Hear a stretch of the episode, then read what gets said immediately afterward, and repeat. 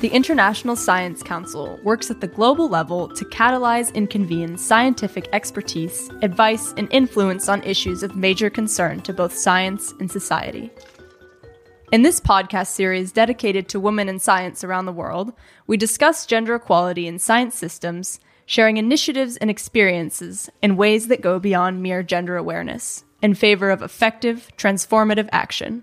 I could see absolutely no reason why being a woman was a problem. It was my classmates, once I finished high school and went into higher education, that signaled me very strongly and very unpleasantly that they had a problem with me. I didn't have a problem with science. Brought to you by the International Science Council, advancing science for the global public good.